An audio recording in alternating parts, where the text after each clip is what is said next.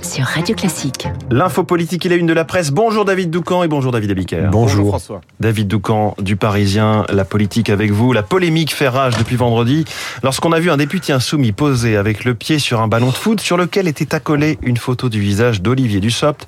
Image violente, l'élu a été exclu 15 jours de l'Assemblée.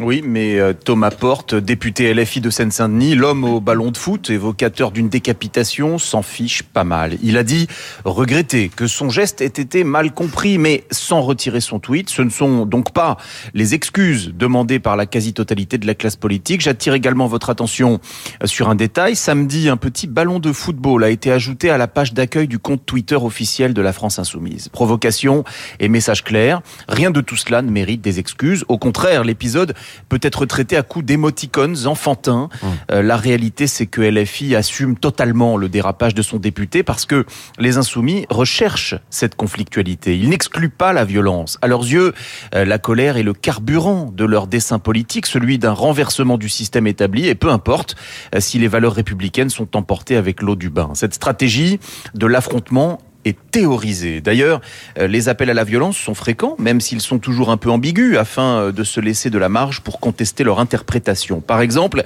en octobre dernier, quelques jours avant la marche contre la vie chère, Jean-Luc Mélenchon avait comparé l'événement à la marche des femmes de 1789, lorsqu'une foule était allée chercher le roi, la reine et le dauphin, Manu Militari, pour les ramener à Paris. Mmh. La comparaison avait d'ailleurs entraîné euh, les condamnations des alliés de la France insoumise au sein de la NUP. Oui, Olivier Faure avait lancé à Mélenchon Tu peux mieux faire, Jean-Luc, et les écologistes avaient précisé que la gauche n'avait pas le projet de couper des têtes. Puis, très vite, ils étaient rentrés dans le rang de cette alliance électorale devenue aujourd'hui le creuset d'une gauche, certes unie, mais radicalisée. Bis repetita avec le député footballeur Faure, et d'autres se sont distanciés le temps d'un tweet. Mais les partis socialistes, écologistes et communistes restent dans la nupe. Le thème de la décapitation est donc devenu un sujet récurrent de controverse à gauche.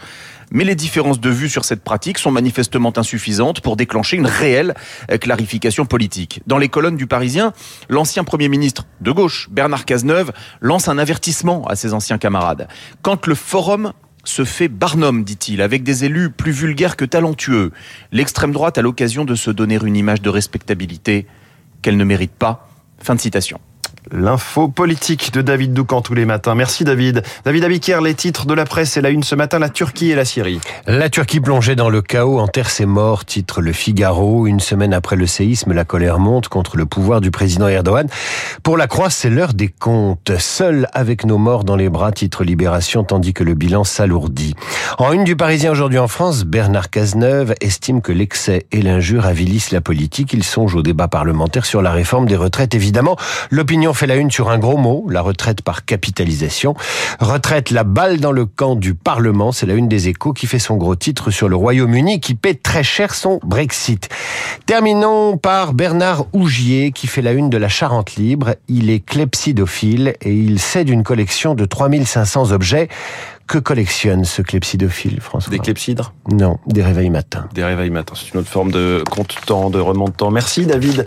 À tout à l'heure, vous retournez votre réveil et vous revenez tout à l'heure à 8h30.